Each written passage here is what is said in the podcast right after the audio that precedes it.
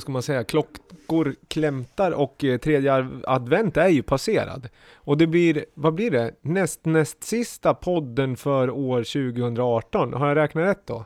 Näst, näst sista. Ja, Ja, näst sista. precis. Näst sista. Sista med gäst. Vi är tillbaka med gäst eh, efter, eh, på andra sidan årsskiftet helt enkelt. Det är, För oj, idag- Gäst idag ja. också. Och vi som är här som vanligt, det är ju, Slimvik heter jag. och jag heter David Holm. Och jag önskar er välkommen till podden. Och sen så önskar jag även gästen välkommen till podden. Olle Åberg, also known as Olle Oljud. Ja, tack. Vad kul att du äntligen kan vara med i våran podcast. Ja, det känns jättekul. Idag ska vi lyssna och prata om lite mer experimentell elektronisk musik. Det har varit lite mycket dance för mig och Viktor på senare. Och nu har vi tänkt att idag får vi äntligen djupdyka i lite mer experimentella ljudlandskap. För du är noise och drone-musiker, har jag förstått det rätt då? Eh, Ja, det, kan man väl säga ja. Ehm, eh, och sen även har jag hållit på att strula lite grann med sån här kallad elektroakustisk musik, alltså nutida konstmusik. Fast elektronisk nutida konstmusik. Det var det jag sökte också. Ja, Viktor och du har ju, eran historia går ju way back. Om du Viktor skulle förklara Olles musik, liksom skapande för en nytillkommen lyssnare, hur skulle du kategorisera det då? Ja, Men har man ett artistnamn som är Olle Oljud, det, det har ju medför lite förväntningar. Eh, skrämmer några och lockar till liksom, eh, ja, in, intresse för andra. Men det är ju framförallt eh, i live-spelningar eh, så är improviserat och totalt do it yourself, hänsynslöst eh, dedikering till eh, kultur och kreativt skapande. Om det är någon, någon liten förklaring på hur, hur jag upplever din musik. Är det, känns, känns den okej? det är jättef- jättefint beskrivet. Eh, både skapandet och, och musiken. Så kan man ju säga att, att jag har ju... eh, Ja, jag utgår från det som jag tycker om helt enkelt. Och så gör jag det. Jag bryr mig inte om egentligen vad andra tycker om det. Utan jag kör. Så. Det är det bra. som jag- En mm. fin eh, inställning att ha. Jag tror att det är, man kommer längst så, eh, liksom, att vara så real till sig själv och inte ta in så mycket andra liksom trender utan bara köra vad man vill göra i nuet. Det är ett väldigt Ja. ärligt sätt att se skapande. Ja. Göra det för konstens skull. Ja. Eh, men vad heter det? I det här avsnittet kommer vi lyssna på som vanligt. Det, det är ju vi, jag och Viktor kommer spela varsin fasta segmenten är klar, men du har tagit med två egna låtar och sen även två stycken, stycken som du inspireras av. Sen ska vi även prata lite om eh, eh ja, men hela synsättet, hur, hur, du, hur du jobbar, hur, hur liksom en låtidé kan växa fram. Men det jag skulle vilja veta det är när egentligen började du göra den här typen av musik? Eller hur började du musicera från början? Jag har alltid gjort musik sedan jag var väldigt liten. Suttit och gnolat på låtar och sådär när jag var kanske fyra, fem, sex år. Det är lite svårt att säga. Och sen har jag även sjungit i kör sedan jag var liten och sådär på olika, olika sätt. Eh, dels kyrko, små kyrkokörer, frikyrkokörer och sådär. Och även när jag gick på folkhögskola och, och även gått en del sångkurser och sånt där. Så att jag alltid hållit på med musik fast sjungit det liksom kan man säga. Mm. Och, och sen, eh, sen har jag liksom experimenterat. Jag hade haft mycket, när jag gick på folkhögskola eh, början på 90-talet på, på Skinnskattebergs folkhögskola med, det var ju en inriktning konst, konstlinje. Eh, så började jag måla en massa och sådär och göra, göra, liksom, göra konventionell konst kan man säga. Eh, och även eh, experimenterar en del då med så kassettband och så sound on sound. Man spelar upp i och med att jag hade ingen mixer eller någonting utan jag satt mixade med med eh, alltså med mickar, mixar in och så sound on sound. eller Jag tror Mm. den termen. Så ja, det- var väldigt, väldigt kul att, att jobba så. Eh, Så, så det det är där jag liksom kommit in och sen flyttade jag till Gävle 96 någon gång. Och, och, och, och man kan säga också att i samband med att IDCA startades upp 1999 så var jag med där från början också. Och, det, och liksom, då drog det igång på allvar mitt, mitt eh, musikskapande. Både med den, här elektroakustiska musiken eh, och med liksom noise-musiken. Då jag köpte en sampler och sådär och började jobba mera fokuserat. För du sa att du flyttade till Gävle var två, eh, 96. 96 Men ja. vad, vad hittade vi Olle innan dess? Var liksom uppvuxen och... Jag, jag kommer från Dalarna, södra Dalarna, ett litet, en liten ort som heter Söderberke. Eh, och jag har även bott i en ort som heter Fagersta i Västmanland några år också. The Hives Mecka. precis, exakt! Det Hives-veckat, precis. Jag har varit med och satt... Eh, nej, det har jag inte. satt en grund. du som dista gitarrerna. Ja, precis. Ungefär så. Jag var med två första skivorna, sån där Brian Eno-grej med Roxy. Man är med och gör effekter, på tape-effekter på två första, sen hittar man på något annat.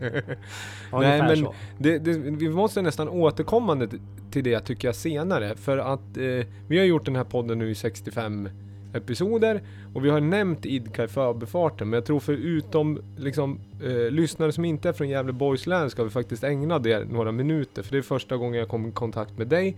Första revolutionera mitt synsätt på egentligen hur man kan skapa musik. Viktor var länge projektledare, eller? Blev det efter ett tag, var väl Precis. Eh, assistent? Från början. Eh, och det funkade som något nav för elektronisk, alltså elektronisk experimentell musik, eller konstarter generellt i län. Ja. Men jag tycker vi ska lyssna lite på en av dina låtar som jag smyger upp här i bakgrunden. Sen tycker jag, så kommer vi tillbaka. Ska vi få berätta lite om det här stycket också.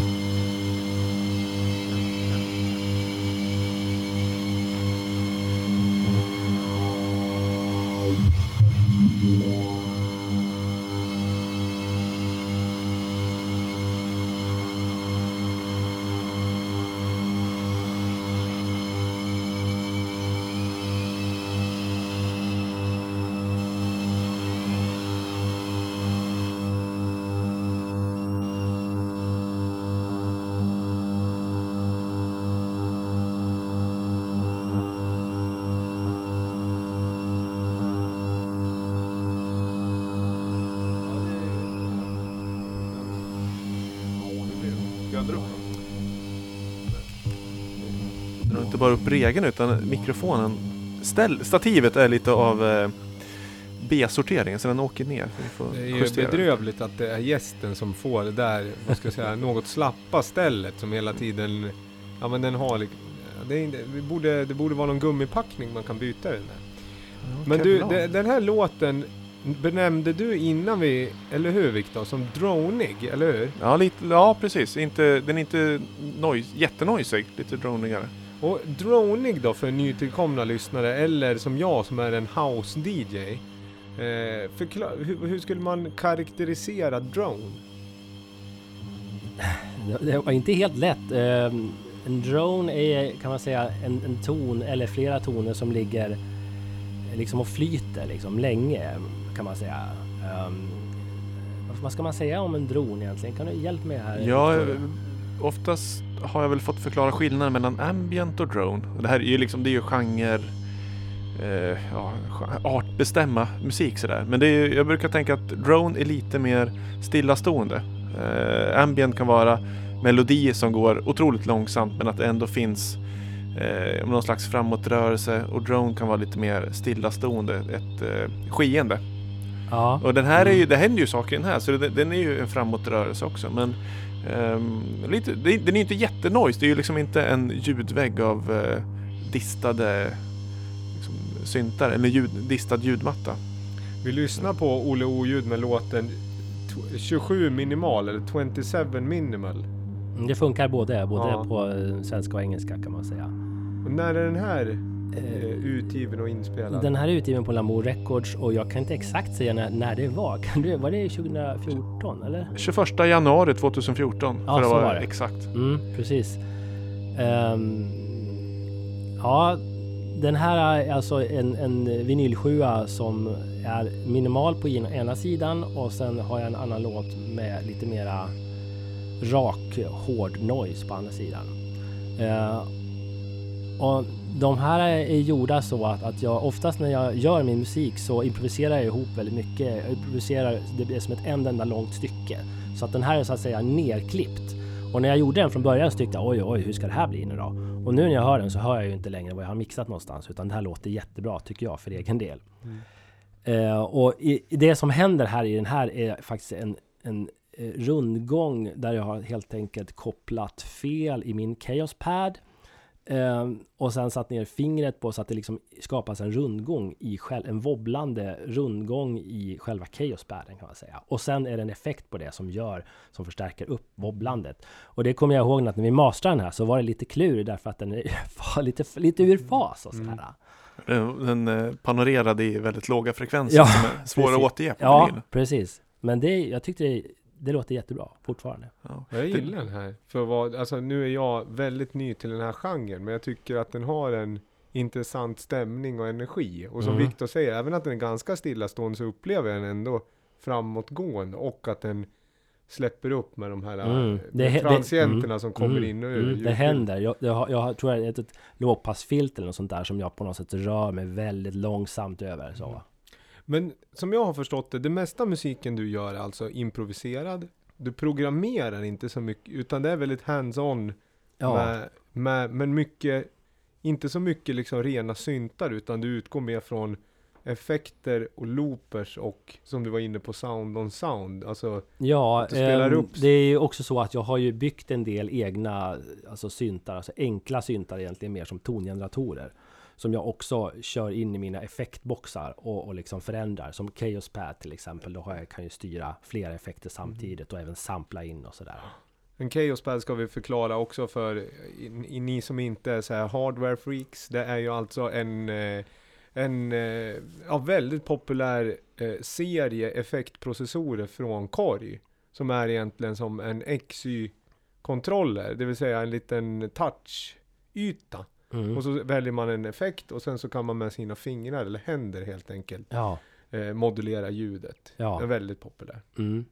Finns i olika versioner. ja, precis. Det jag måste flika in. Det, eh, jag personligen är otroligt fascinerad över 7-tummare. Det formatet, vinyl 7-tummare. Och det här, det, det, det märkliga då att det här är den enda 7-tummaren vi har gett ut på Lamour. Ja, Och det här var den andra skivan som kom från oss i och med att eh, ja, vi startade Ja, var det 2012, 13. Det blev- var inte så mycket utgivningar i början här. Så det är, den här katalognumret Lamour Vin 002. Apropå utgivningar och Lamour och olika format så måste jag, jag kan tisa lite med att senare i eh, avsnittet så kommer vi att höra en eh, split-kassett från er två också. ja, just det. Men vad, eh, om vi hoppar tillbaka till eh, Eh, det, hur, när du har gjort enkla tongeneratorer och syntar, för det vet jag att du har haft workshops när du har bjudit in eh, personer, alltså bjudit in till workshops hur man gör syntar. När, när kom det intresse från början? Ehm, jag vet inte riktigt. Jag har... Ehm, jag började med att bygga, alltså jag behövde en, en förstärkareffekt för att förstärka upp en signal från en kontaktmick när jag skulle... Jag hade tänkt micka upp en järnvägsräls när tåget passerade. Så jag behövde en förstärkare för att förstärka upp och jag visste inte riktigt exakt så här, jaha, hur funkar det här egentligen? Ja, men jag bygger med en enkel förstärkarkrets helt enkelt. Mer egentligen som förstärka upp en gitarr, så kallad booster liksom. Mm. Eh, och det gick jättebra, det funkar skitbra. Och jag förstärkte upp signalen och spelade in den på minidisk liksom. Det, ja, det låter hur bra som helst när tåget passerar. Så är det. Ja. Eh, och, och sen så blev jag intresserad av det där. Men vänta, hur, man kan göra enkla effekter, alltså effektboxar och sådär. Och så började jag läsa mer och mer och förstå liksom. Och, och sen, men jag började också med så kallad circuit bending. Man tar leksaker och kortsluter dem med kreativ kortslutning helt enkelt. Mm. Och, och alltså leksakssyntar och leksakskeyboards och, och olika leksaker. Då kan man Mm. kortsluta dem och få ut fantastiska ljud. Egentligen kan man säga att det var mer så att det började. Men sen började jag läsa en massa. Hur, hur, liksom, aha, hur kan man göra? Börja förstå kopplingsscheman och sånt där. Och bara förstå att oj gud, jag kan bygga nästan vad som helst. Mm. För så att man, har, att man orkar, orkar Mm. göra det. Nej men för det där är inte, jag är intresserad av den där eh, passionen till liksom elektroniken eller liksom att man vill verkligen veta hur fungerar det här? Hur kan jag dissekera det, göra något Mm. nytt och liksom göra något helt unikt och personligt av någon. För Mm. många, många är ju så här, ja man köper en synt som man vet låter bra och så är det good enough. Mm. Sen finns det en annan skala, man köper en synt och så lä läser man manualen Mm. så att man kan alla grejer. till. Men just att komma till det här äh, att man köper saker eh, och sen verkligen plockar isär det. Mm. Här, Som du, jag tycker det är fantastiskt att berätta just det där med att du behöver en förstärkare för att micka upp en eh, tågräls. Ja, Och så just minidisk, för jag såg det, det tyckte jag var lite roligt för att du har alltså spelat in väldigt mycket på, eh, här, på en minidisk. ja. Och som jag förstår det är jättesvårt att få tag i minidiskar nu för tiden. Ja, det verkar- Eller det hutlösa priser. Ja, det är helt otroligt. Jag vet inte vad som har hänt. Det är som typ de här när- Förr när bogsyntarna blev så här obsoleta och alla skulle sälja dem. Men nu kostar de nästan mer än de kostade från Mm. början. Och det verkar ha hänt med minidiskarna. Ja, vad kostar en minidisk då eh, i dagsläget? Alltså, det, ja, nu kommer jag inte riktigt ihåg alltså, men det var ju någon som sålde 25 stycken för 600 spänn. Jag Ja. tyckte det var lite väl alltså. Ja. Ja, med tanke på big data och sånt där, vad ett USB-minne kostar. Så att, Ja, ja, exakt. Precis. nästan byta till någon liksom eh, Zoom-recorder, Ja, jo, det är väl kanske som jag funderade på om jag skulle Ja. göra faktiskt. För det kommer ju bli lite billigare. Men har du olika mikrofoner till minidisken då beroende på vad du ska micka upp? Eller hur jobbar du med den? Ja, alltså där har jag mest faktiskt jobbat med att, att spela in den, den, min egen musik helt Ja. enkelt. Alltså som, som studierecorder liksom. ja. Mm. Eh, Eftersom jag oftast gör allting eh, liksom rätt upp och ner. Och, och om jag gör mixning så klipper jag det i sådana fall kanske. Eller något sånt där. Men, men oftast är det så som en enda ljudfil som jag liksom masterar i efterhand eller någonting åt det hållet liksom. Nu jobbar du mycket med slumpen då? Eller har du koll på skeendet med dina maskiner? Eh, ja, det är både och faktiskt. Jag, oftast har jag god koll och jag kan göra som ett schema på ett ungefär. Men sen kan jag improvisera in, alltså när jag bef- befinner mig liksom så här, själva ljudstycket och sådär. Eller, det kan vara, eller, eller så kan det vara så att jag, att jag håller på och experimenterar jättemycket. Och, och sen liksom känner att shit, det här måste jag spela in. Då, då gör jag ju det. Då spelar jag in. Och så märker man att shit, det här är ju hur bra som helst. Det kan jag ju göra någonting med kanske. Mm. Och då har du minidisken redo att trycka? Ja, Eh, precis. Så, att är inte är, de bästa repen är ju alltid de som man inte har spelat in. Man Ja. känner att där satt den. Nej, då då förstår jag problematiken med eh, liksom att eh, minidiskpriserna skjuter i höjden. För vill man ha den liksom, att man vill spela in stora stycken eller långa rep, då ska ju inte varenda det är dumt om varje minut blir väldigt dyr. Då Ja. blir man ju selektiv Mm. och det är inget bra Mm. om man har det Nej. workflowet. då. Ja, precis. Vi ska lyssna på en låt som heter Humiliation eh, av en grupp eller artist som heter Brighter Death Now som, är någon, eh, som du har tagit med som inspiration. Vi får prata lite mer om efter.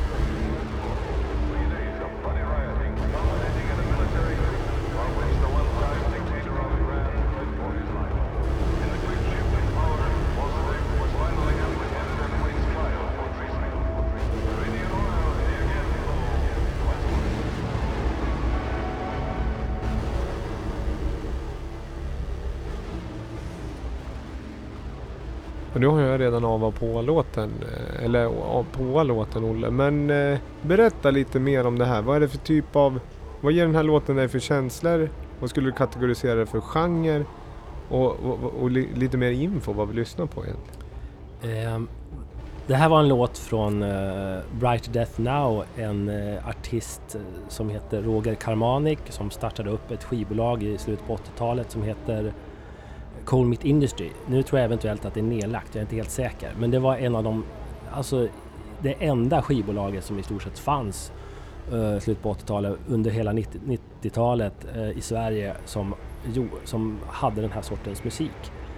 Um, industrimusik kallas den uh, och då, syf då syftas den, den, gamla termen industrial music. Uh, det, det, är mycket historia bakom det också. Så här, men under 80-talet och 90-talet var det mycket så här som den lät. Som dödsindustri kallas det här ibland också. Det eh, finns mycket genrer här, jag vet inte riktigt om jag vill gräva ner mig i det. Men, jo men, men det tycker jag är kul, gärna! ja, alltså industrimusik så, och, och dödsindustri kallade, kallade han det här. Jag vet inte exakt eh, riktigt. Death Industrial. Um, ja, eh, och, ja, nu blev jag lite... Nu slutar låten plötsligt. Ja, men eh, industri, eh, själva genrens namn, är det för att man eh, hänvisar liksom, ljudmässigt hur det kan det låta i industri eller är det liksom kopplat till vad heter det, Industrial Records? bolag, liksom de som uh, tongivande början? Jag kommer inte riktigt ihåg nu faktiskt. Uh, men man kan ju säga att, att, att de, de som typ startade, till viss del startade upp genren, Throbbing Gristle, på slutet på eh, Eh, 70-talet, början på 80-talet, ehm, hade typ en sån här lite så här industrial music for industrial people. Eh, lite grann och dels alltså anspelar på industrimusik, alltså som musik, alltså någon, någon sorts massiva maskiner som hörs i, från, från fabriker. Eh, ja, men också på något sätt eh, ett drivande med, med liksom skivindustrin och, och lite så här, och, och, även lite så här dödskult och, och, och lite så chockverkan eh, för, för sin egen skull. Fast egentligen bara liksom och, och för, för, att driva med popindustrin. Ja, det finns mycket grejer där som jag inte riktigt kan gräva mig in i. Men eh, när du hörde det här, du bodde i Fagersta, 80-talet, eh, liksom, hur, hur kände du när, liksom, och hur kom du i kontakt med Ja, det var väl lite grann att jag började lyssna på, på syntmusik egentligen. Eh och, och, ja, hur ska jag säga, syntmusik. Eh, jag har jag hade en kompis som lyssnade rätt mycket på Tangerine Dream och sådär och vi utbjöd kassetter och grejer och sånt. Och, eh, även gitarr och så lite new, new age musik fast bara gjort med syntar och så. Och, och eh, mamma och pappa lyssnade ju oftast liksom på, det var mycket ABBA och i och för sig liksom popmusik, ingen så här rockmusik egentligen, förutom möjligtvis Elvis då, som är mammas stora gamla idol. Eh, så, så, att jag liksom har lite som en bas kanske i, syntmusik och tyckte alltid om syntmusik, så här Depeche Mode och såna här grejer. Liksom. Um, och, och därigenom kommer också att, att när, jag började lä- när jag började lyssna mer på syntmusik som Front 242 och liknande så, så blev det eh, liksom, började läsa tidningar och där dök det upp sådana här små obskyra annonser om de här skivbolagen. Jag tänkte, vad är det här för någonting? Jag måste börja lyssna på det. och det lät helt rätt också. Robin Grissel är ju det, alltså det, det, har ju jag kommit över trots att inte det är kanske min primära genre som industrimusik. För jag, det är ju oftast eh, technomusiker än idag kan ju ofta, alltså där kan man se att när de gör kompilationer och så, att det kan vara remixar av Robin Grissel låtar och även vad heter frontfigur, Genesis P, Genesis P. Orridge. Mm, ja. eh, att det finns någon Uh, där finns det en kulturell tyngd till industrimusiken. Mm. Och det här tunga, och det, när du säger att det är death vad heter det, dödsindustri. Ja. Att jag, eller det är väl precis som dödsmetall också. Jag tänker att det finns metall och så finns det någon som vill ta det längre. Mm. Oftast är det ju det att man tar bort kanske, man gör det, man tar bort de melodiska elementen. Mm. Och, men är kvar ljudbilden. Så att ja. det blir ännu mm. mer dystopiskt på något mm. sätt. För att mm. det finns, du tar bort de här små karaktäristiska ja, men en melodi eller en rytm. Mm. Automatiskt blir mm. det på något sätt Inom industrimusiken, som, som till exempel Throbbing Gristle, det, mm. det kan oftast vara me melodiöst, ja. fast liksom hårt på ett speciellt ja. sätt. Ja. Och, och även, eh, en kille som heter Chris, eh, Chris Nkosi, jag kommer inte exakt, också var, som var med i Strawberry Grizzle som byggde sina egna effekter och maskiner och sånt där liksom, för att få fram ett, ett speciellt loopat ljud och sådär.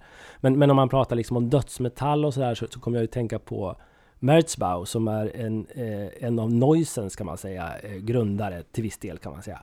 Eh, en japan som heter Masami Akita. Som, som han pratade om till exempel att klippa ur en liten bit av hårdrocken, liksom, alltså en, av den här massiva hårdrocken och loopa den. Mm. Och vilket han typ liksom också typ gjorde i sin musik. Han byggde sån, sån här gitarr liksom, elgitarr och så körde han dist i den där så att det blev typ ett total noise liksom. Mm, Det är intressant det där, för vi pratade även innan vi började spela så, ja, ja, jag vet inte, på något sätt började du nynna på någon Rammstein-låt och sådär. Men det, för jag finner så många, det är ett sånt släktskap för mig i energi och, vad ska jag säga, approach eh, och känsla i musiken med just industri och noise och så här. Det är lite samma känsla som hårdrock.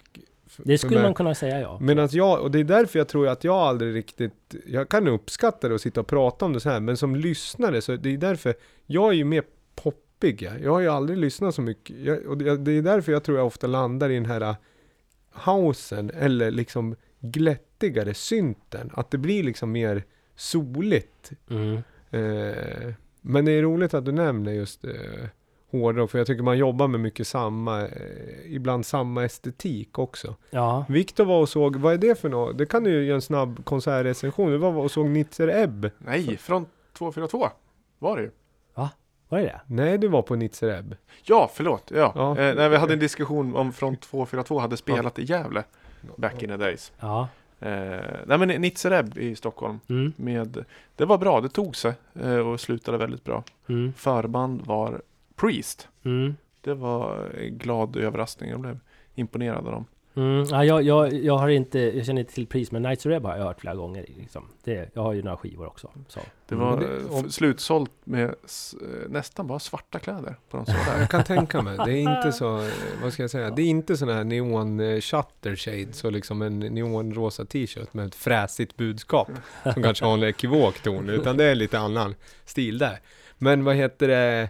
Eh, Priest är alltså delar av bandet Ghost. Ja, av, Ja. av hoppar eller någonting. Mm. Och Nis- Nitzer Ebb är väl ändå ett industri, eh, det är väl ett syntband? Ja. Som väldigt tongivande Då, för många techno då håller min te- ja, Mm. men då håller ju min tes här att syntbandet har en rockgrupp som förband.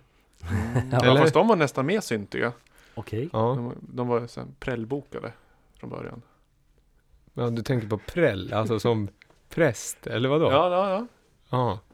Prällebokade blir det i sådana fall. Precis. Långsökt. Ja, nej, men de, han pre- predikade, han hade ju prästkrage och så på sig. Ja, men det är väl Ghost-typen har väl det också? jag för Ja, de Mm. hade ju, man såg inte deras ansikten. Så Nej. gastar är väl de. Prästkrage men Ja. inte så liksom blommigt uttryck. Nej. Du, vi ska lyssna på något helt annat. Nu sitter vi och försöker skohorna in ordvitsar bara för att Viktor... Eh, det är ju någon som spelar ett Lamour Bingo. Vill ni prata mer om det eller ska vi lämna det där här? Ja, det var aningen, en ordvits får ju en funktion när det levereras timing rätt. Mm. Inte skohornad in, ber om ursäkt. Jag gillade den där låten ändå. Det där tycker jag ändå...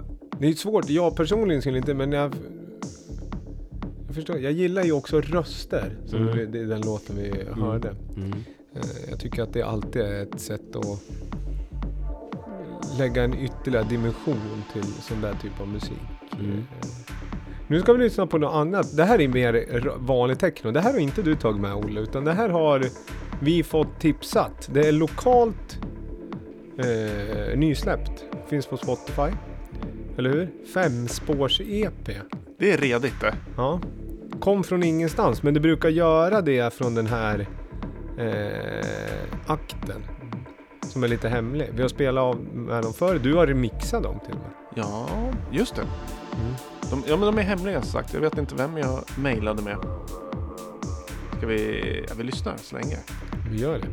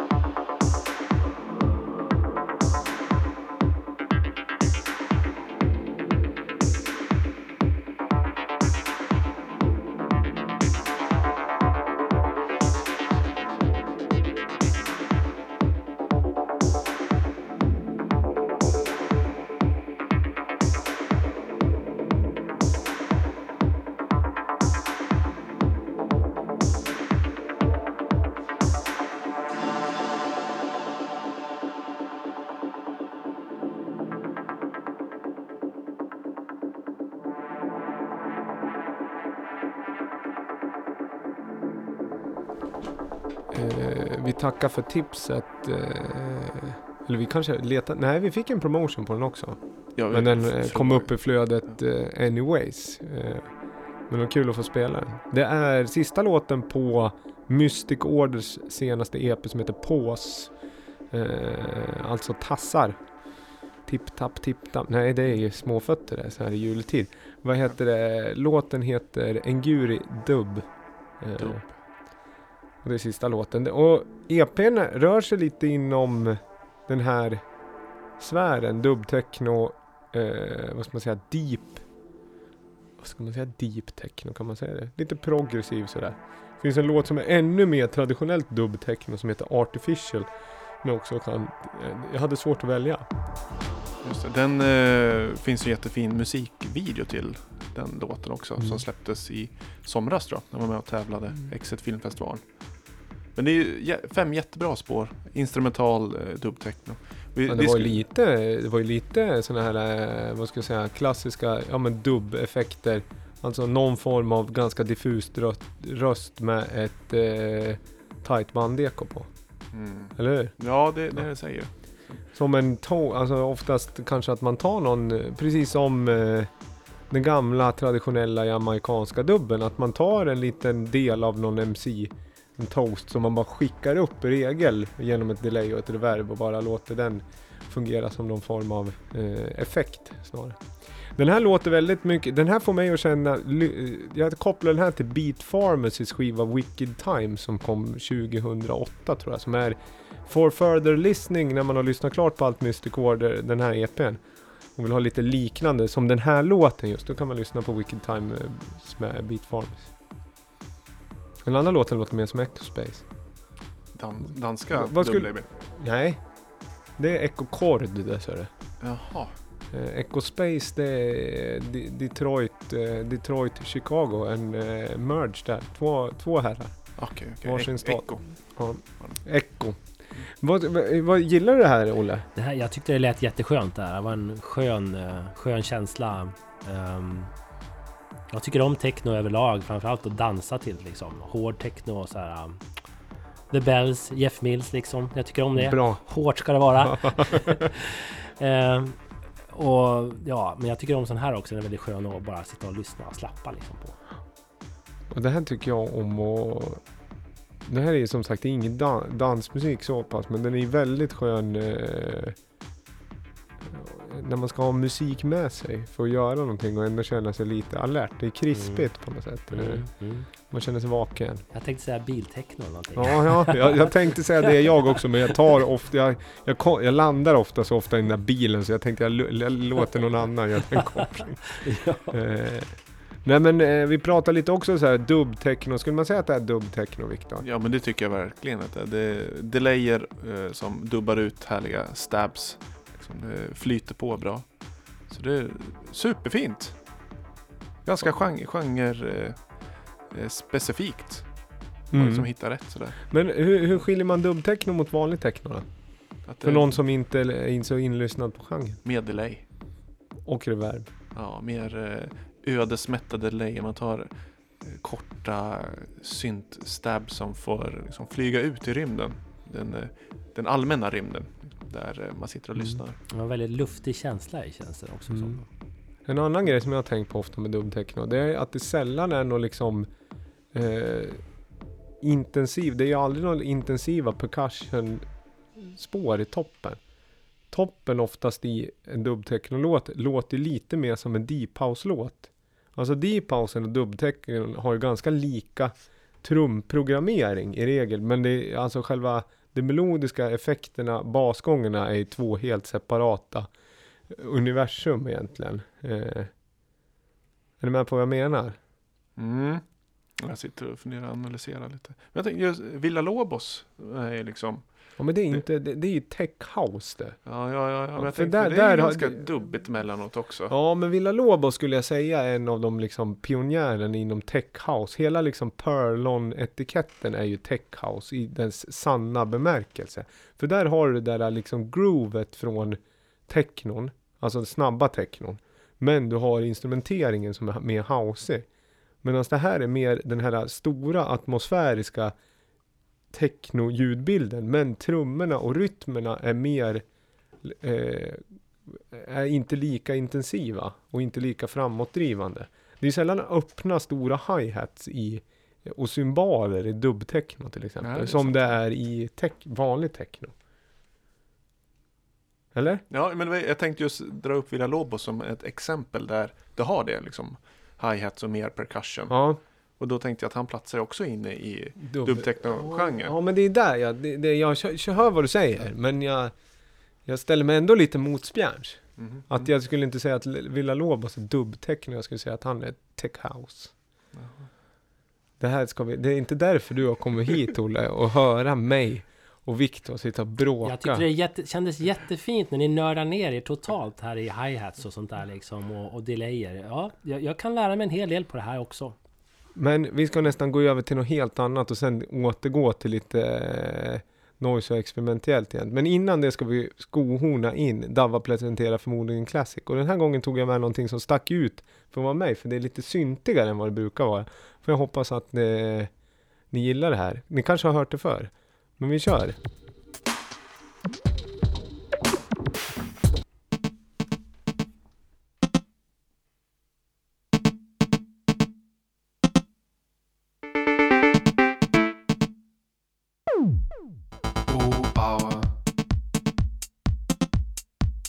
Mich mit. Früh am Morgen auf die Felder in die Sonne.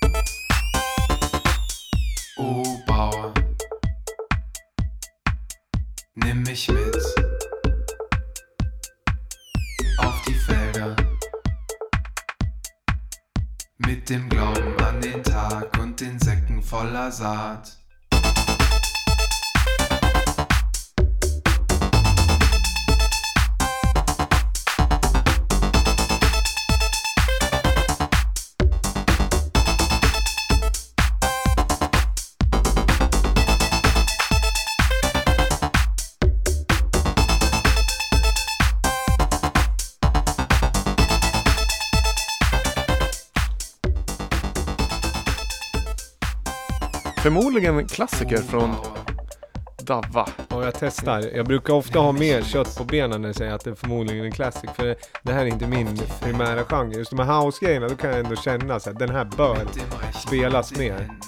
Kan, kan du säga årtal ungefär? den. Den här, 2005. Jaha. Det här tycker jag bara är en för jävligt charmig låt. Som jag alltid, jag kan komma på mig själv, alltså under första gången, jag, jag kan liksom, jag kan nynna på den här ibland. Att jag bara kommer på mig själv stå och göra vad som helst. Jag kan stå och köpa eh, nötter och en, vad heter det, pomgranat, nej vad heter det? Eh, det här äpplet som är så svårt att skala. Granatäpple. Granatäpple. Så, kan jag få, så ska jag lägga upp dem där på bandet och så kan jag bara känna att jag säger så här, Oh Bauer.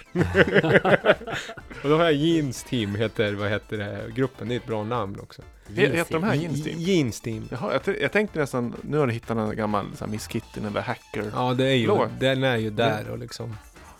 Men vi, Olle som kan syntgenren bättre än oss. Äh, äh, kastar vi in den här i liksom synt historieböckerna? ja eller nej? Ja eller nej? Tolkar ju det. Alltså jag tänkte så här, vänta, han han låter ju precis som Kraftwerk så här. Ralf und Florian ungefär.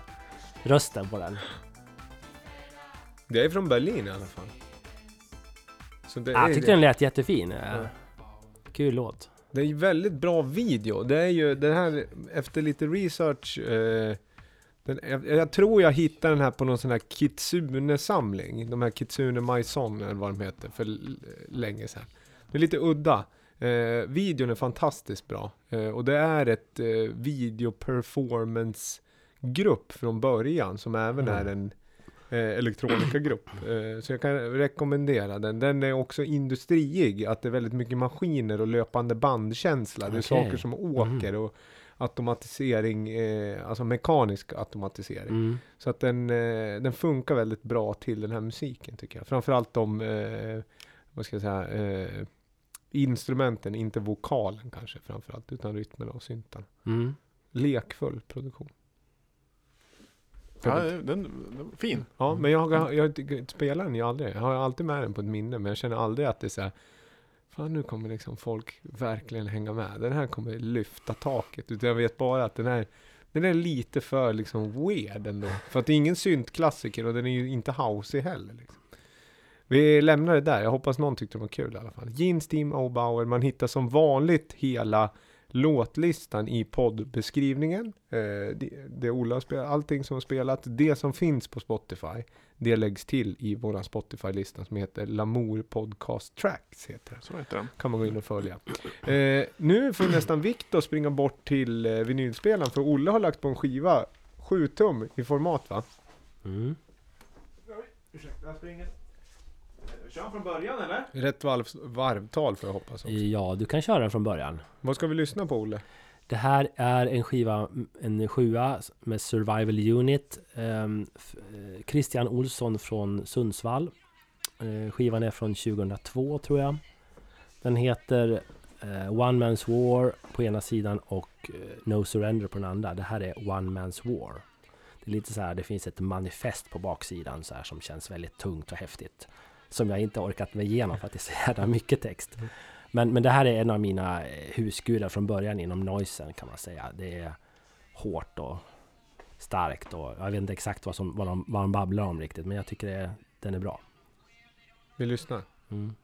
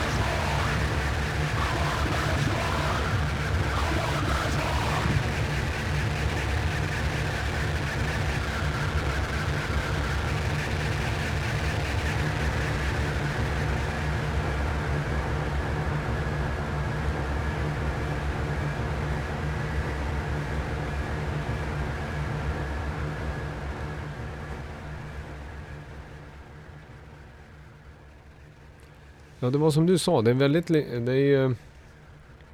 Det är hård noise det här. Mm. Är det så du skulle karaktärisera det? Ja. Survival Unit. Och så, som du säger, det är ju manifest på baksidan av sjuan och jag har inte hunnit igenom det heller. Men som jag tolkar det lite snabbt, det är ju...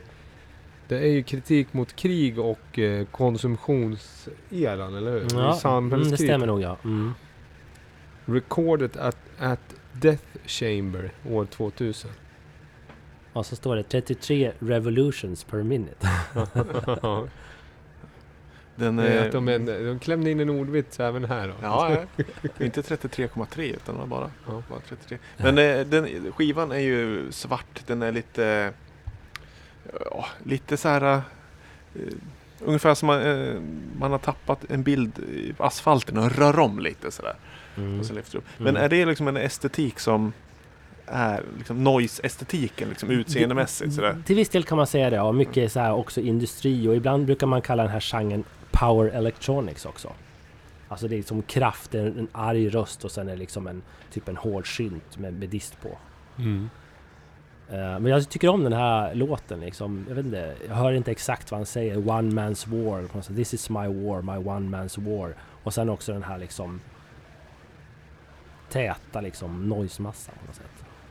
Och du berättade att du hade sett den här artisten uppträda på Norbergfestivalen fast under ett annat alias. Ja just det, jag kommer inte exakt ihåg det alias nu. Eh, och eh, då hade de med sig en kille som någon sorts legend inom eh, industrimusik, noise i, i Sundsvall som jag förstår det. Eh, med ett visst jobbigt förflutet som även som knarkare och, alkoholist också som jag fick höra. Och, och även eh, KRIS var där, alltså Kriminellas revansch i sam, eh, samhället tror jag det heter. Och, och eh, som han också var en, liksom en del av som jag förstod det. Och sen den här musiken var extremt hård. Och sen så var han, han typ sjöng eller skrek eller sånt där. Så han blev så uppjagad så han började kasta stolar på publiken. Mm. Så det var, man kan säga att det var en minnesvärd spelning. Ja, det är också, jag får ju också så här rock, alltså verkligen, alltså vad ska man säga, dödsmetall. De, det blir lite samma estetik av den här och energi av musiken i slutändan. Men det, Ja. det är coolt att, att man kan åstadkomma det på olika sätt. Att det måste inte vara en gitarr och corpse paint utan man kan Mm. också överstyra elektronik och Mm. spela upp något ganska Ja. Mm. eh, en viss typ av eller, det, ja, eller sjunga in eller prata in ett stycke. Mm. Den här är lite minimal också. Man kan liksom... Jag tror att det, det kan vara eh, typ en synt, kanske någon sån här tremolo som ligger så här liksom och så att man får liksom ett flimrande eh, känsla och sen når, kanske någon distpedal och sen även dist på rösten och sådär Mm. också. Så den är rätt, rätt så, så ja, minimal i känslan på något sätt. Men jobbar du, det har jag för i alla fall min förutfattade mening om dig är att du har väldigt mycket effektpedaler. Ja, det har jag egentligen inte. Utan det, jag använder några få. Uh, främst, främst en Chaos Padden som är liksom Ja. arbetshästen. Den, den gör jag oftast, den har of, oftast med när jag gör, när jag, eh, till exempel när jag spelar ut eller när jag, Mm. när jag spelar in någonting. Så alltså i, i den då så, dels använder jag röst liksom. Jag kan liksom köra typ så här strupsång eller sjunga eller någonting så här. Alltså, så här, så dista ner något rejält Mm. eller låta, sjung, låta sången vara liksom helt fri eller bara låta lite reverb eller delay på. Och sen brukar jag sampla in den eh, och sen även eff- effekterna på det. Men, men förutom det så brukar jag också göra en effektloop i, i mixen med till exempel eh, distorsion, extra reverb och delay eller någonting så här så att jag kan få lite, så att jag kan liksom även, även för jag brukar inte, jag kör inte bara kanske eh, Chaos Padden utan jag har kanske också eh, någon synt, eh, även jag har en, en, en låda som heter en cigarbox där, som egentligen är en gitarrförstärkare som med en kontaktmik i, så man kör in den i högtalaren igen så blir det rundgång. Och så kan man lägga saker på själva högtalaren så att som skakar och rasslar och sådär. finns apropå rundgång och när man kopplar in och ur grejer. Det finns, jag blev tipsad av en lyssnare som heter Oskar, brukar vara med på livepodden.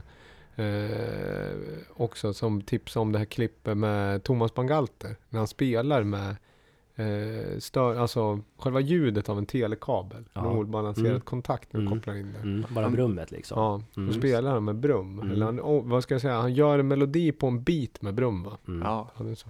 Ja, det kan ju låta fantastiskt Mm. snyggt om, om, om rätt eh, fuktighet på fingrarna. Och, Mm, just det. Och Kontaktmikrofoner eh, har du nämnt flera gånger och det kanske också kräver en, för de lyssnare som i, inte kanske är så pålästa om själva produktionssättet. Vad, hur, Mm. hur eh, fungerar en kontaktmikrofon och hur Eh, använder man den på bäst sätt enligt dig? Man kan göra, alltså egentligen kan man eh, göra en enkel kontaktmikrofon genom att ehm, om man tänker det som ett element som kan finnas i gratulationskort som en liten högtalare.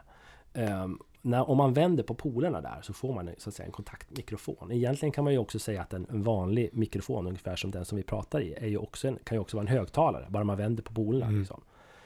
Eh, Så att en kontaktmikrofon är förhållandevis enkel att göra, men det finns även så kallade piezo-element som man kan köpa och löda själv. Liksom, och så, så, så koppla dem till mixen.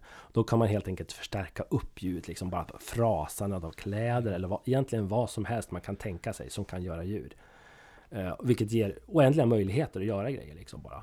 Som, Mm. som just också om man vill micka upp en tågräls eller något Mm. sånt där. men kan man prata in i en eh, kontaktmikrofon? Det ska man kunna göra också. Eh, Jag tror att man får förstärka kanske lite grann och kanske EQ en del och så. Men den tar liksom upp vibrationerna från, Ja, man lägger den mot eh, ja, men, tågrälsen eller liksom Ja. sin egen kropp. Ja, liksom, precis, men den kan ta upp jättemycket. Jag hörde någon, någon som hade, en, vad var det, en, en akvariumpump eller något sånt där som var nerstucken i, i, ett, ett, i en vattenhink och så bara liksom en kontaktmick på själva hinken och det tog upp ändå bubblandet Mm. otroligt väl. Så att ja, det finns jättemycket man kan testa. Jag vet om någon, någon person också som har mickat upp is som krasar och sånt där också. Så det, alltså bara man experimenterar så finns det oändliga möjligheter liksom. Och så på med effekter där. Mm. Eller inte. Du, vi ska, ska vi hasta vidare med slimsmala skiva eller? Vågar vi det? Ja, hur tänkte du idag? Det här är ju, du, Olle berättade innan, du har, du lyssnar på första podden och sen lyssnar du på sista podden, men sen så har vi ett liksom blank space här emellan. Men eh, Viktor spelar ju lite allt möjligt i det här segmentet och jag är lite intresserad, hur tänkte du idag när, för vi, du har ju spelat lite som tangerar noise eh, genren och även drone i det här segmentet. Men oftast är det ju konceptuellt lite mer eh, spektakulärt kanske, det, när, när du tar fram. Hur tänkte du idag när du valde skiva? Ja, jag tänkte jag ska inte köra något som skulle kunna liksom, kategoriseras som eh, musik egentligen. En konstmusik av något slag. Eh, och Olle är ju, jag tycker du alltid är så duktig på att förklara saker och ting. Mm. Eh, så jag tänkte jag skulle få er lite ur, ur balans idag. Okej. Och eh, en varningsflagga kommer upp för att det här kan ju, ja det här kan man ta illa upp av. Är det en explicit eh, logga på podden den här gången kanske? Verkligen. Får vi se här. Vi håller i hatten. Du. Du. Jag är här inne i rummet. Hos dig. Fast du inte ser mig. Jag ser dig. Men du ser inte mig. Förrän du släcker ljuset. Du. Släck ljuset. Men så gör det då. Jag vill det. Allt blir mycket bättre då. Bara känna. Bara ana. Du. Vad väntar du på? Raring. Du har ju mig här, alldeles nära. Du skulle kunna ta på mig. Men släck då. Så ja. Jag blir så till mig så jag tappar precis eh, skivomslaget. Med raring. Ja, ja, vi gjorde som, vi släckte, vi släckte ljuset. Sådär. Tycker du jag är snygg va? Ja. Fick jag Olle oljud ur balans nu? Ska du tycka att jag är ännu Inte en snyggare. chans. Eller tror du inte? Ja, vad- det- Viktor, eh, det är alltså någon form av Du ska, ska jag säga? se mig så här halv, ja vad ska jag säga, det är någon form av pornografi på vinyl helt enkelt. Ja, vi har ju varit, eh, vi har ju kört något liknande förut också. Ja. Eh, då var det engelska inspelningar, återutgivning av Flexidisk eh, snusk. Ja. Men här är eh, det är en svensk utgivning som vi hör såklart. Eh, skivbolag heter eh, Cupido. Och det är en så här Mm, det är- härlig logga med eh, liksom, sk- liten Det är Amor som skjuter sin berömda kärleksbil va? Ja. Eh, Älska med mig heter skivan. Inom parentes En drömflicka med Lena Gulle. Eh, och den är ju liksom inga konstigheter än att det var dåtidens pornografi. Men det som är lite spännande, jag har ju lyssnat igenom hela den här. Att det är en sjutummare så det kanske är 5-6 minuter per sida. Och eh, inte någonstans nämns eh, något könsorgan. Eller någonting. Ja, det är inget grovt liksom. Nej, så det pratas ju bara runt om allting. Mm. Så det, hon håller på att tjata hela första sidan om att liksom, vi ska släcka ner och våga komma fram och, och tänk om, tänk om, nej. Skulle man vilja säga att det är nutidens populärmusik va? Stay classy. Man kan få det till ändå. oj, oj, till och med datamusen hoppade ur hubben. Så att det var så liksom. alltså literally. Det är ju en sån här gammal Apple-mus med kabel. Den som heter Mighty Mouse heter det va? Inte Magic. För när den blev Magic då var den trådlös. Ja, Eh, Den sitter i en eh, transparent hubb och den eh, spökligt rörde sig alltså av sig själv där borta vid vinylspelaren. blev så till sig. Nej, men den här skivan kunde man ju då beställa. Jag tror den är från 50, 50-talet någon gång. Och den eh, kan man beställa, eller kunde beställa för 10 kronor plus moms. Det måste varit ganska dyrt det. Ja men det tänkte jag också, vad, vad den liksom motsvarar idag. Eh, jag kan säga att den, eh, den här är inte billig idag heller. Det här är nog en liten raritet. Prislappen står kvar på, vad står på framsidan, Olle? 335 spänn. 300. Och det är det jag har betalat för den här alltså. Då måste det ju vara värt det uppenbarligen. Men du har, jag älskar din förklaring, du har gjort en jättebra grej. Men du har inte nämnt elefanten i rummen då när du sitter där. Omslaget? Ja, att det är ju en typisk så att säga pangbrud på bilden. Det har du inte ens sagt. Nej, i, i färg, färgtryck Ja, dessutom. färgtryck från 1950.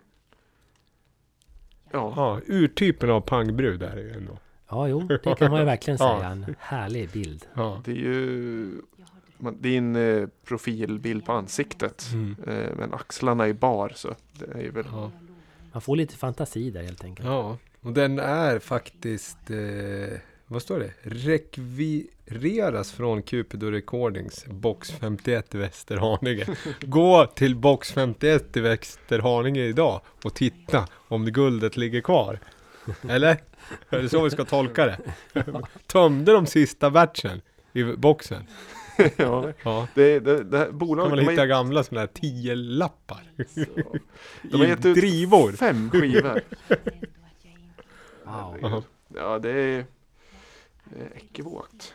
Ekivokt var ordet. Nej men det där var bra. Vad skulle du säga då, Olle? Betyg 1-5 på den här, eh, att han tar det här i det här sammanhanget, presentationen, segmentet som sådant? Eh, ja, är det en kuggfråga eller? Men ja, jag vet inte. En fyra av fem skulle jag väl säga i alla fall. Jag tycker den är... Den har sin plats Ja. liksom. Ja, det är inga konstigheter, det är bara ett lite, lite annorlunda. Mm. Det ju längre tillbaka i tiden man går desto mer eh, avlägset Ja. känns det ju idag. Jag hade också precis faktiskt tänkt säga 4 av 5. Det Ja. kändes som att det låg bra i sammanhanget. Eh, nu när vi har varit lite, det har varit lite industri och lite tufft och hårt. Det var Mm. krig och så får Mm. man krig och kärlek. Så Ja. tänker jag lite. Liksom mountain high, valley low. Mm. Att det blir, ja, det finns två sidor till livet helt enkelt. Mm. Men båda måste, det, det fick en fin kontext helt enkelt.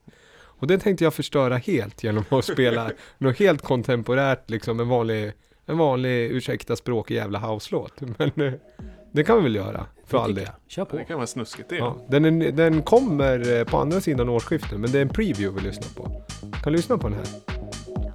Ni får gärna prata. Man kan mixa den, lyssna nu. Eller? Nej, nu... Nu tog den slut, vad tråkigt.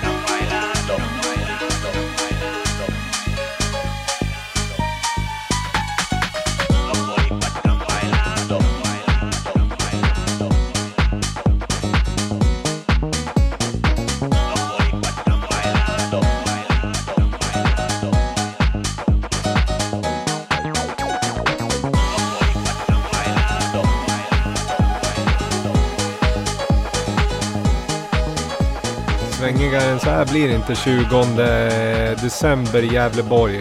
Eller? Extra allt. Ja, verkligen. Piano 303. Eh, två stycken röstsamplingar och en säger Bailando, Bailando. Sådär lite, eh, han, han, liksom flörtande till eh, Paradisios, det är jättehitten då måste det väl vara. Bailando. Ja, det måste det vara. Och sen tror jag han visksjunger No Lady Gaga. No Lady Gaga, eller vad sjunger han? Nej, nej, nej, jag vet inte. Det, ska, det har jag inte dissekerat. Men vi, vi nämnde lite i förbifarten att eh, Olle, du gillar att dansa. Och vi, har, vi som känner varandra, vi har ju sett dig dansa otroligt många gånger. Ja, var ju är på, techno. ja Och precis. då är frågan, är det här någonting som du går igång på? Åker knäskydden på och det börjar rejvas? Ja, lite lamt va, kan man väl säga. Eh, Men eh, jag, jag gillar ju låten i och för sig. Den var skön. Man känner att man börjar gunga lite grann här. Ehm, jag, skulle, jag vill nog ha lite hårdare och så lite mm, hårdare, mon, monotont liksom så här. Mhm. Ja, Men det är där jag tror att du är liksom industri och rock och jag är mer pop och house. För den här har ju de här soliga elementen. Vi har eh, basgången är jättebra från början. 303 är, eh, ligger ju ganska högt i oktav och är ganska liksom tweakig och inte så farlig. Och sen har vi det här vackra pianot som kommer in. Eh, vi lyssnar på X-Coast, en serbisk kille från Brooklyn. Eh, som kör med sytrans eh, estetik fast släpper liksom sån här lite creddig house. Den är remixad av Big Miss på Dance och Disk. Den här kommer första veckan i januari tror jag. Så det var en prev vi fick. Ja, den har väl, den finns på, jag undrar om jag hittar den här via Rins på Soundcloud och sen så lyssnar vi på någon YouTube-rip. Eh, Big Miss ska man säga har ju släppt ett album som, jag, som finns, du har ett ex kvar. Oh, Det ja. har ju re, blivit en reissue på men du har en originalpress kvar. Står på Fico Store. Build and Destroy. ja, ja, den ja, den, ja, exakt. den ja. Eh, så att det där var lite, det var Manchester Label, det var skotsk remixare men det var New York va? Serbisk. Serbisk New Yorker. Mm. Mm. Mycket fin mashup av Ja. olika länder. Globalt och ett globalt sound och ett sound av nu tycker jag. Eh, sånt där gillar jag. Men det är ju, det är kanske som Olle säger, det är inte det mest liksom ståpåiga. Men den funkar ju att bygga upp någonting med. ja, den funkar säkert på ett dansgolv också. Och I var, var man nu vill befinna sig någonstans. Liksom. Men, men jag tycker jättemycket om techno när jag röjer. Så är det. Ja, vi träffades ju på Futuristerna episod 1 för Ja, några månader sedan. Mm, just det. Tyckte du det var bra? Där allting var live. Ja, jag tyckte det var skitbra alltså. Ehm, det var, jag var lite så här... Att, att det var en skön inledning. Jag tror jag missade någon i början också. Jag kom in när AKB spelade. Det var Mm. så jävla bra det också. Hon, Ja. hon blir bara bättre och bättre känns som.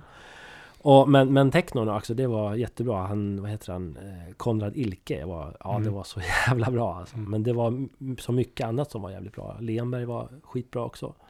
Den där Benglund var lite så märklig tyckte jag i början, men sen tog det sig och så Mm. ku- kunde jag gå upp och rejva, rejva järnet.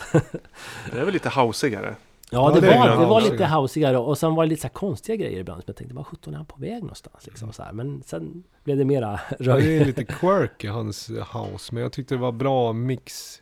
Nu är jag partisk för det där engagemanget, men jag Mm. hoppas att det blir flera gånger. Tanken Mm. är ju det. Det, ty, det, ty, ja, Ja. det vore jättekul om det blev flera gånger. Och ha liksom en återkommande live Mm. eh. Ja, Mm. det, på, apropå det så kanske vi, vi har en bit kvar av avsnitt, vi ska lyssna på en, eh, som jag sa, en av dina nyare eh, kompositioner från den här splitkassetten. Men vi ska Ja. göra en liten eh, upprundning egentligen för vad som händer här i juletid. Eh, eller hur? Bland annat. dags. Vi, vi, Victor har gjort en jingle, den har ju förmodligen inte du hört. Eller har du gjort det? Det jag tror inte, jag vet inte. Nej, jag Victor har gjort en jingel på ett tåg eh, som heter Midetavlan som är någon form av parafras på anslagstavlan. Jag vet Ja. inte hur... Så. Så där låter det. Och då kan vi flagga upp och säga så här då att eh, det händer grejer i Gävleborg. Det här sidan. För det finns, det finns lite must kvar i 2018. Eller hur? Ja, det är, vi, ska inte göra årssammanfattningarna än. För det bästa kanske inte har varit än. Årssammanfattning, det gör man på sin höjd på nyårsafton. Ja, men vi ska ju ändå göra en liten eh, pre-årssammanfattning den 22, alltså på lördag. Det har vi nämnt tidigare. Mm, årets eh, sista podcast. Live podcast. Live podcast. Vi ha, kör en uppsittarkväll. Som eh, vi gjorde förra året också. Där eh, eh, de som har besökt varit, gäster under året. Kommer och minglar. Och så kör vi lite rullande DJ, vi lyssnar på lite bra tracks från året och eh, summerar lite Mm. och kollar framåt samtidigt. Sen blir det någon form av DJ Bonanza utan på, utan på stan sen också om man vill möta upp då. Vill man gärna komma på minglet eh, då kan ni DMa mig eller Viktor också. Eller? Spelas in på eh, hamnkvarteren. Mm, precis, men det är lite så här halv secret location och halv inbjudan. Men eh, vill, man, eh, vill man komma så löser vi det. Det blir bra. Det blir på super. eftermiddag kväll, tidig kväll. Och det är lite lyxigt för den här veckan om man är eh, Lamour podcast-älskare så får vi ju den eh, 20 på torsdagen det här avsnittet och sen redan två dagar senare får vi uppsittar. Mm, det Avsnittet. blir, det blir, eh, det blir nästan dubbelpodd alltså. Ja, men uppesittarkväll är ju en uppesittarkväll när man ska klä granen, dricka glögg och mysa och lyssna på alla tokar här i regionen som eh, gör musik. Mm. Det om det. Eh, vad ska vi hoppa vidare snabbt till eh, Because We Love Music, rulla på. Idag, nu spelar vi in en dag till, då kom Magnus Modig med Kevlar va? Kevlar, en, det var också lite dubbtechno. Ja. Eh, Klubbdubb skulle jag säga. Ja, det var liksom mycket space. Ja, det Men, var, eh, hi-haten var lite öppnare än eh, Mm, mm, lo-fi-filtrerad. Mm, Därav att det blir klubb istället för eh, techno. Mm. Fast det var ju techno, fast det var klubb, klubb, dubb, techno. Den var jättebra. Igår hade vi Motormännen med Den inre resan. Där vi får följa med en eh, sävlig dalmas som cyklar runt hela världen. Till en kostnad av 32 000 kronor. Den inre resan. Och sen så har vi släppt, eller du har släppt eh, Stimulescapes med, vad heter det, A thousand mouth. Eh, Malmö-producenten. Ja, det är en 74 minuters eh, riktig fullängdare en eh, resa. Med melodisk eh, techno house, lite acid feeling. Eh, också lite ambient. Det, det är en sån där, sätt på albumet och bara lyssna. Den lyssnade jag på på ett tåg, det kändes väldigt rimligt. Jag fastnade för en låt som heter Bet, som man hade gjort tillsammans med Singular. Singular eller? Så Singular som eh, också är aktuell, också Malmö-artist. Ja, Singular har en live excerpt som är släppt i Because We Love. Också, ja. Ja. alla är aktuella mer eller mindre. kommer med album i början av eh, februari också. Ett vinylalbum. Men du, vinyl. Fredag 21. Årets mörkaste dag. Då passar vi på att släppa vid eh, fronten. Lenberg och Slim Vick-samarbetet. Eh, musiken som skapades under arbete med teaterföreställning på Folkteatern. En strikt limiterad, numrerad, handstämplad vinyl 12 upplaga 100x. Releasefest Little Art Cakery. Första konserten på kaféet, eller i kaféet. Så det är liksom dubbelpremiär. 19.00 kör vi igång. Det är en liten livespelning. Kom förbi, köp skivan. Den kan ta slut väldigt snabbt. Så det kan bli så här samlarobjekt. Om vi Bra. har tur. Det är alltså musiken från eh, föreställningen. Ja, både som var med i föreställningen eller som skapades under den perioden. Låtar som inte kom med av olika anledningar. Som vi tyckte var relevant för en ge ut en fullängdsalbum. Men det är inte årets sista release ändå. Det kommer en till i mellandagarna. Alltså vi kör eh, Hybris avslutning av 2018. Det är ju Ostegard som han är liksom inne i ett eh, workflow, skapar musik som eh, ja, jättemycket musik. Så det kommer en hel eh, ny EP med Ostergaards som eh, är eh, Malnir heter den. Den är eh, fyra, fyra eller fem spår EP. Den 28 december. Sen får det räcka tycker jag. Men du, mellan 28 december och 21 där, då har jag great news för klubben i Gävleborgs län och Gävleborgs City City. Det är nämligen så att eh, sent om sidor, så det har ju figurerat lite att det skulle vara någon form av eh, arrangemang inom tech, men det, det blev något annat. Det är så här, panelen kör. Panelen. Ja, på den, jag ska säga legendariska, liksom en av Gävles mest kända nattklubbscener. Ändå. Som har haft allt från högt till lågt. De har bokat Tough Alliance och det har varit eh, Joel Mull och Adam Beijer. Det har varit Molly Sandén. Det har varit Björn Rosenström. Och det kan vara liksom Hellacopters och allt möjligt. Nämligen liksom Slick City, Heartbreak Hotel, Gamla Victoria, Slick i källaren. Det blir panelen DJ Ja, All. Night Long. Ja, ett DJ-set av panelen. Fram till klockan tre på natten. Kommer det bli elva. någon eh, twist från er sida? För att passa in i den liksom, historiska kontexten? Eller ni Nej, kör det, på det är liksom? väldigt roligt för oss då, i och med att vi är ju vanast, vanaste tiden vi spelar, det är ju ofta att vi spelar på somrarna, eller liksom kanske, det har ju blivit så på senaste, så det, det, vi har lite längre speltid. Vi brukar inte sluta tre, även på Futuristerna kvällen så var det till två. Så att vi kommer nog scrambla lite i hur vi tänker och spela. Att vi kastar om det lite och eh, bjuder både på lite, nej men vi, vi vänder på no- ganska mycket tror jag. Så för Men det blir, inget, det blir ingen live så, utan det är ett traditionellt DJ-set med liksom lite sådana här uh, hijinks, lite liksom, eh, vad ska jag säga, hittepå-grejer som kanske händer. Så det är dags att gå ner i källaren igen? Ja, Det- det var många år sedan Ja, man- 18 år, 60 kronor i dörren. Sek- Oj, ja, ja. 18, Roligare om det 18 var års tvärtom. åldersgräns. Eh, 60 kronor i dörren. Så är det. rimligt. Ja, jag hoppas det. Jag hoppas att det kan vara en jul, eh, alltså att eh, vissa firar jul på det sättet. Men det blir klubbing. eller? Fett. Mer om det kommer vi prata om lite på livepodden också. Plugga igenom. Det finns ett, eh, och följ som vanligt panelen på Instagram och eh, likea på Facebook. Det ska man även göra mellanmål. Har Jag du Instagram eller Facebook som man kan gå in och följa dig? Ja, jag har ingenting på Facebook riktigt så. Ingen artistpage eller något sånt där. Ehm, Instagram har jag väl, men, men jag tror inte jag, jag är inte aktiv där så det är ingenting riktigt att följa tror jag. Hur, vad heter det, när, hur lyssnar man på din musik på bästa sätt? Eh, Gå och se dina konserter har väl alltid varit. Ja, det kan man väl säga att gå och se. Nu har jag inte varit så otroligt aktiv på de senaste åren ehm, kan man säga, utan det har liksom varit lite, lite låg profil för mig. Jag är på väg uppåt igen kan man säga. Ehm, men men ehm, annars, det finns nog en del gamla låtar på någon Soundcloud tror jag, Olle Oljud.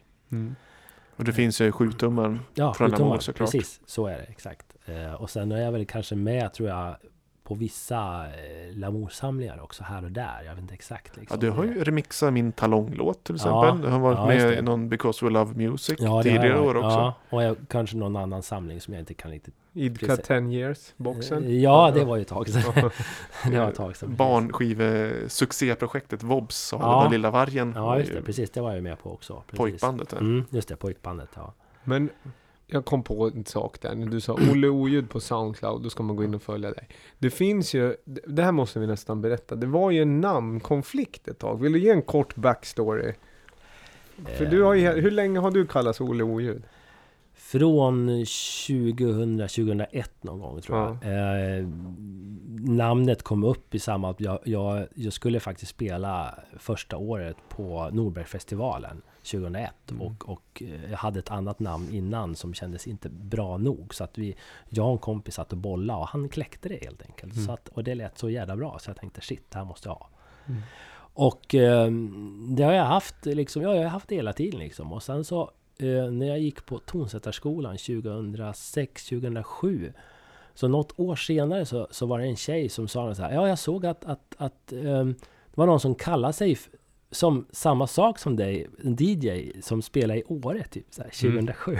Jag tänkte what? Och sen så kom det mer saker om det liksom så här, och, och, och, och någon som jag träffade på Fylkingen som berättade om den här killen som också på något sätt han, han sa att han alltid hade kallat sig Olle Oljud och sådär och jag tänkte, ja, kan det vara möjligt liksom? Så här, ja. och så tänkte jag att ja men, men han var ju DJ, DJ Mm, helt mm. enkelt. Och, och ja, en ordinär DJ som spelar lite allt möjligt, lite så här house och lite techno och sådär. Afterski-DJ Ja, uppenbarligen ja, också. lite så också, precis. Jag afterski DJ ungefär. Och sen så, och, och jag tänkte så här, ja men det, jag vill ju gärna vara ensam om det här namnet. Jag vill inte att någon DJ ska... och För det, det blev så att det blev nästan så här eh, lite sammanträffande. En, en, en kille i Stockholm som var ja, jag såg att du hade spelat på det här stället, bla bla bla. Jag bara, nej, det har jag inte gjort. Utan det var den andra killen då liksom.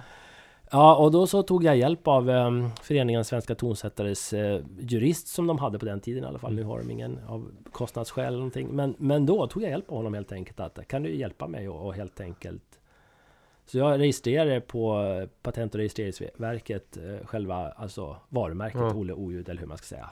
Ja. Mm. Och, och sen så sa jag till att nu kan du inte använda det här längre Mm. helt enkelt. Det, Hur tog han det då? Eller fick, Nej, fick han, du han, respons? han eh, tog det inte så jättebra utan skrev något sånt här konstigt på på Twitter om, eller någonting om att, att eh, Olle Oljud har typ stämt mig och så, och så var det ju inte alls frågan utan det var bara frågan om att jag bad honom inte använda det för att, för att annars kommer vi, vi Ja, vi kommer ju ta till lagliga åtgärder för att han ska sluta använda det. Och då, då gjorde, slutade han använda det. Men jag har sett ändå att folk har liksom kallat honom Olle Oljud ändå. I, i, så här, i pressmaterial och sådana grejer. Därför att det kan vara så svårt att, att, att liksom släppa namnet. Liksom.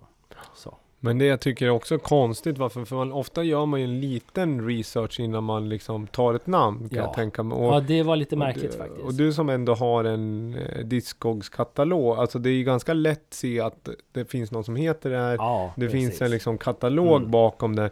Om vi säger att båda startar på noll, Ja. då blir det snarare en dragkamp om Ja. vem som liksom Mm. Ska Nej, först. jag, eller- nej jag, jag alltså- förstår inte. Jag borde ju ha dykt upp på Google liksom när han typ skaff, skaffade sitt namn. Så jag vet faktiskt inte hur han tänkte. Han tänkte att nej men det kanske... Det kommer ingen att märka. En obskyr oljus, oljusnubbe liksom. Ja men sen kan det ju också vara om man är, nu vet inte jag vad hans DJ-stil är, men om man vill eh, Det är ju upplagt för att det blir missförstånd. Om man till exempel vill spela eh, DJa på liksom, ja men typ som när vi nu ska spela på, alltså eller halvkommersiella eller Mm. ställen och spela Mm. liksom klubbmusik. Mm. Och så går folk in och lyssnar, söker på Spotify och så får de upp eh, drone eller noise Ja. liksom. Mm. Det är ju upplagt för att det ska bli eh, att det kan bli konfunderad stämning. Ja, Sen om man heter till exempel något väldigt generiskt, alltså eh, säg att man heter liksom Planet X liksom, eller Mm. Planet, alltså Mm. du vet något så här Mm. att Transit generiskt Mm. namn liksom, Mm. eller nu Mm. generaliserar. Ja. Mm. Då kanske man förstår, ja men det kanske var någon som han, hette det Ja. 1992 Mm. också liksom. Mm. Men vill man verkligen heta Mm. Olle Oljud om man DJar eh, alltså, på kommersiella ställen? Oljud är väl kanske inte liksom det genre eller man vill... Man Nej, fast, men, men en, del, en del, om man inte är insatt i, i liksom noise-genre så kan man ju känna så här oljud. Ja, Mm. Jag spelar oljud och Mm. för en del tycker att techno är oljud också. Ja. Liksom. Det är Ja, omvända liksom tänker, det där är ju roligt att du säger det för att man, man spelar ganska liksom mainig, nu vet jag inte alls vad man spelar men ponera att man spelar ganska liksom mainig klubbmusik på, Mm. till en, ja, på en, på en, houseklubb Ja. och så kallas man oljud. Det är liksom motsatsen som när du ibland kallar det finspelar Victor i en 18 minuter lång ä- dark ambient remix. Att man tänker Ja, nu ska vi få något, vad ska jag säga, dju- djupt liksom. så här. Och så är det lite, så kommer det någon liten sån där, vad ska jag säga, in från vänster som man blir Mm. lite chockad. Mm. Det är som dansk nickelmetall där. Mm. Tänk om man vill lyssna, nu ska jag in och lyssna på metalmusik. Ja. Eller bli bokad till Gävle Metalfest. Tji fick de när det blir liksom jo, dub, dubbtechno. Men det är ju ofta kontrasterna, det är som vi pratar om med den här X-Coast som ser ut, alltså det är liksom, eh, man gör medvetet sytransiga Ja, apropå det, det har ju kommit bokningar nu till eh, Dragon Gate. Technostate. Technostates Dra. Dragon Gate Ja, just festival. det, jag läste det ja. Mm, Mm. Precis det. det låter intressant. Ja, men de ska ju släppa på mer technobokningar. Men det har släppts några, ny, eh, några stora namn inom sy, sytrans. Eh, Så är det Vi, inte. Vinevic, eller vad heter han? exakt. Eh, vad var det? 30, 31 an- första och andra. 31 maj. Årsskift.